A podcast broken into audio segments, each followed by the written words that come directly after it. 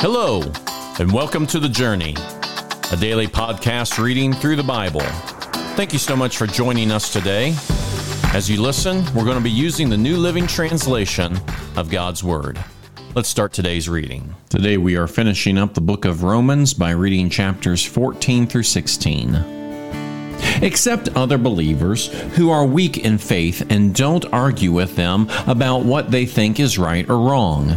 For instance, one person believes it's all right to eat anything, but another believer with a sensitive conscience will eat only vegetables. Those who feel free to eat anything must not look down on those who don't.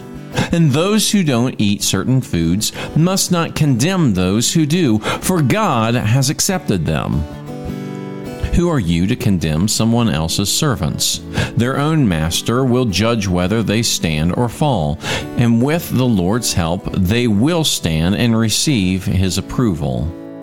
In the same way, some think one day is more holy than another day, while others think every day is alike. You should each be fully convinced that whichever day you choose is acceptable.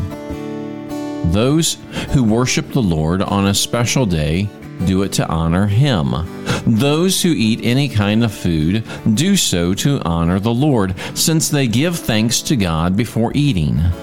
And those who refuse to eat certain foods also want to please the Lord and give thanks to God. For we don't live for ourselves or die for ourselves. If we live, it's to honor the Lord, and if we die, it's to honor the Lord. So whether we live or die, we belong to the Lord. Christ died and rose again for this very purpose to be Lord both of the living and the dead. So, why do you condemn another believer?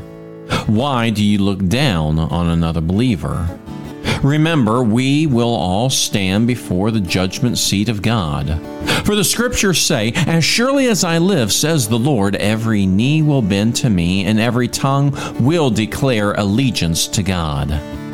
Yes, each of us will give a personal account to God. So let's stop condemning each other. Decide instead to live in such a way that you will not cause another believer to stumble and fall. I know and am convinced on the authority of the Lord Jesus that no food in and of itself is wrong to eat. But if someone believes it is wrong, then for that person it is wrong. And if another believer is distressed by what you eat, you are not acting in love if you eat it. Don't let your eating ruin someone for whom Christ died.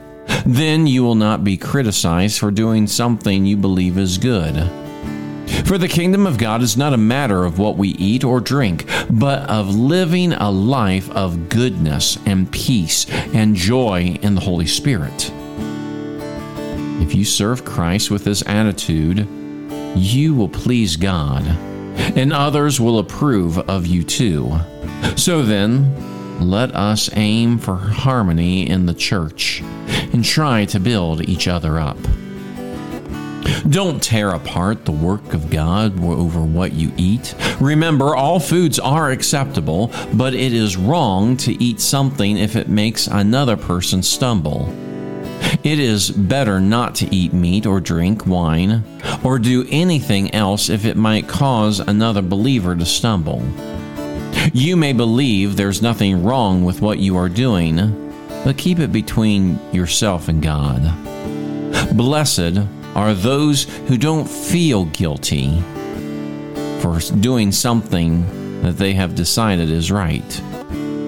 But if you have doubts about whether or not you should eat something, you are sinning if you go ahead and do it. For you are not following your convictions.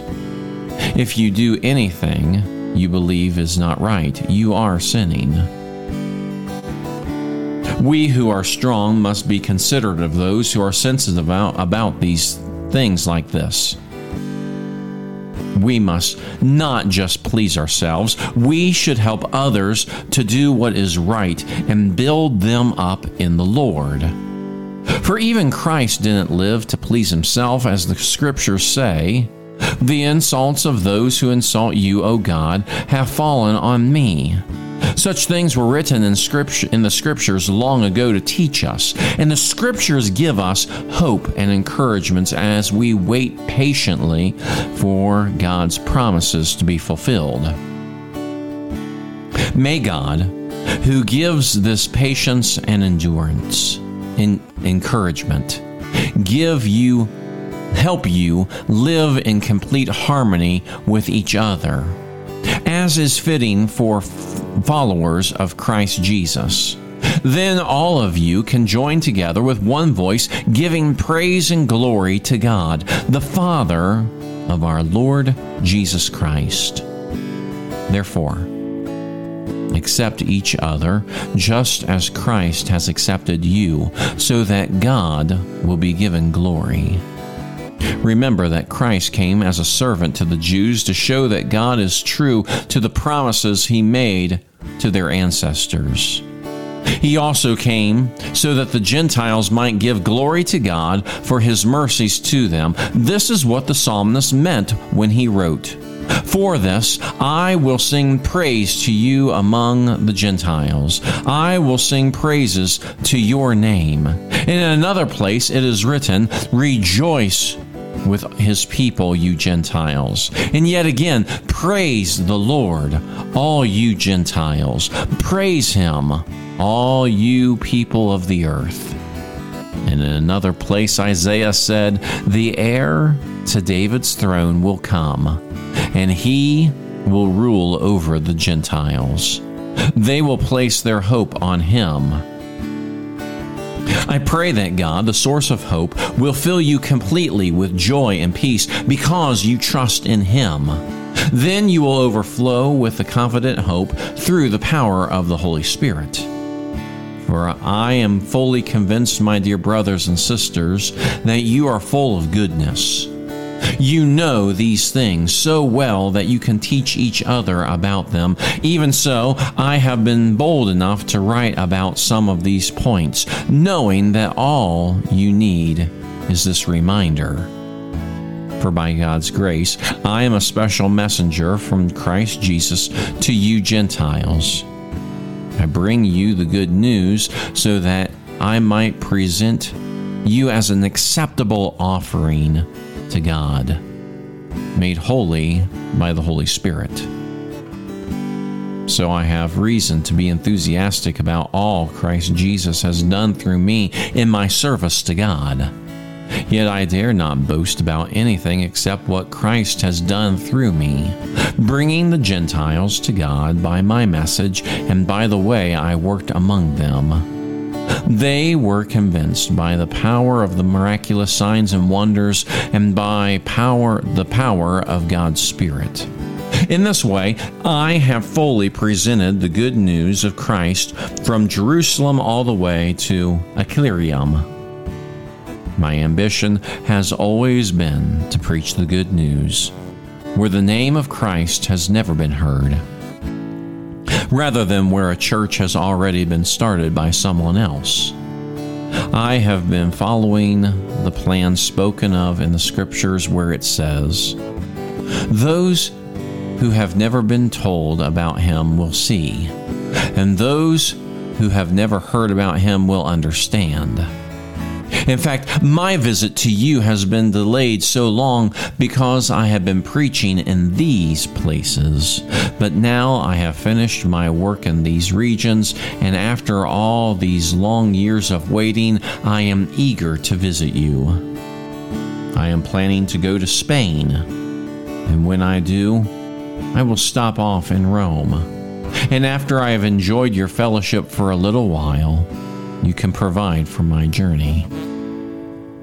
But before I come, I must go to Jerusalem to take a gift to the believers there.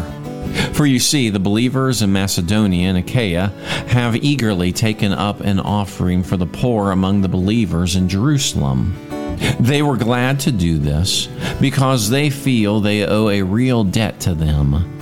Since the Gentiles received the spiritual blessings of the good news from the believers in Jerusalem, they feel the least they can do is to return to to uh, help them financially. As soon as I have delivered this money and completed this good deed of theirs, I will come to see you on my way to Spain. And I am sure that when I come, Christ will richly bless our time together. Dear brothers and sisters, I urge you in the name of our Lord Jesus Christ to join in my struggle by praying to God for me. Do this because of your love for me, given to you by the Holy Spirit. Pray that I will be rescued from those in Judea who refuse to obey God. Pray also that the believers there will be willing to accept the donation I am taking to Jerusalem. Then, by the will of God, I will be able to come to you with a joyful heart, and we will be an encouragement to each other. And now may God, who gives us his peace, be with all of you. Amen. I commend to you our sister Phoebe, who is a deacon in the church of Canosia. Welcome her in the Lord as one who is worthy of honor among God's people. Help her in whatever she needs, for she has been helpful to many and especially to me. Give my greetings to Priscilla and Aquila, my co workers in the ministry of Christ Jesus. In fact, they once risked their lives for me. I am thankful for them, and so are the Gentile churches. Also, give my greetings to the church that meets in their home. Greet my dear friend Epaphroditus. He was the one person in the province of Asia to become a follower of Christ. Give my greetings to Mary, who has worked so hard for your benefit. Greet Andronicus and Junia my fellow Jews who were in prison with me. They are highly respected among the apostles and became followers of Christ before I did. Greet Ampliatus, my dear friend in the Lord. Greet Urbanus, our co worker in Christ, and my dear friend Stachys Greet Apelles, a good man whom Christ approves, and give my greetings to the believers from the household of Arbistatus. Greet Herodion, my fellow Jew. Greet the Lord's people from the household of Narcissus. Give my greetings to Tryphena and Trysophilo, the Lord's workers, and to dear Persis who has worked so hard for the Lord. Greet Rufus, whom the Lord picked out to be his very own, and also his dear mother, who has been a mother to me. Give my greetings to Aristarchus, Pelagion, Hermes, Pathros, Hermas, and the brothers and sisters who meet with them. Give my greetings to Philigius, Julia, Nereus and his sister, and to Olympias and all the believers who meet with them. Greet each other with a sacred kiss. All the churches of Christ send you their greeting. And now I make one more appeal, my dear brothers and sisters. Watch out for people who cause divisions and upset people's faith by teaching things contrary to what you have been taught. Stay away from them. Such people are not serving Christ our Lord. They are serving their own personal interest. By smooth talk and glowing words, they deceive innocent people. But everyone knows that you are obedient to the Lord. This makes me very happy. I want you to be wise in doing right and stay innocent of any wrong. The God of peace will soon crush Satan under your feet. May the grace of our Lord Jesus be with you. Timothy, my fellow worker, sends you his greetings, as do Lucius, Jason, and Sophopater my fellow Jews. I, Tertius, is the one writing this letter for Paul. Send my greetings too, as one of the Lord's followers. Gaius says hello to you. He is my host and also serves as host to the whole church. Erastus, the city treasurer, sends you his greetings, and so does our brother Quartus.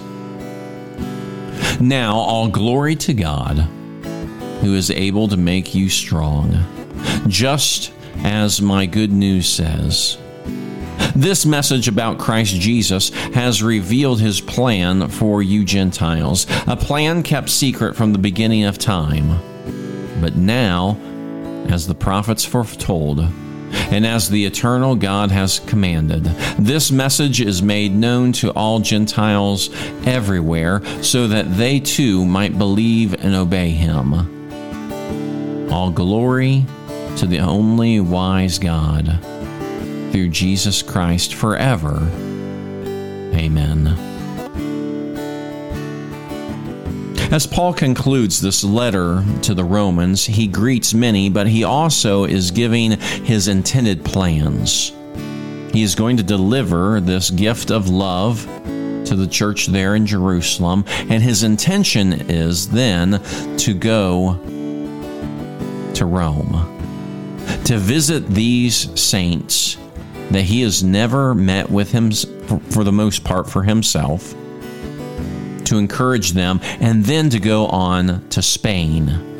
But I hope that you notice what Paul said here in this letter. That his desire is not to work where others have shared the gospel, but to go to new territory. That was his desire. Not to work where someone else had already started the work, but rather to go where no one had heard about Jesus. Now, in the coming days, we are going to read that Paul's plans do not work out exactly the way that he had been hoping and praying for. He will make it to Rome, although he will be a prisoner. But we see the heart of Paul the heart that wants all, Jew and Gentile alike, to come to the knowledge of Jesus Christ. May we have that same heart. So much of Romans is spent talking about the Jews and the Gentiles. So much of Romans is discussing this fact that Christ calls all to accept him as Savior, whether you are a Jew or a Gentile. As we've already discussed, this might seem like a like a thought from many years ago, one that does not apply today hopefully we all have the same heart that no matter who you are, may you accept Jesus as Savior. And may we have the same desire that rather than going to the same people that have been talked about and introduced to Jesus time and time again, may we go to new people, people that maybe have never heard about Jesus but are just waiting for the opportunity for us to share with them. May we have the same mindset as the Apostle Paul.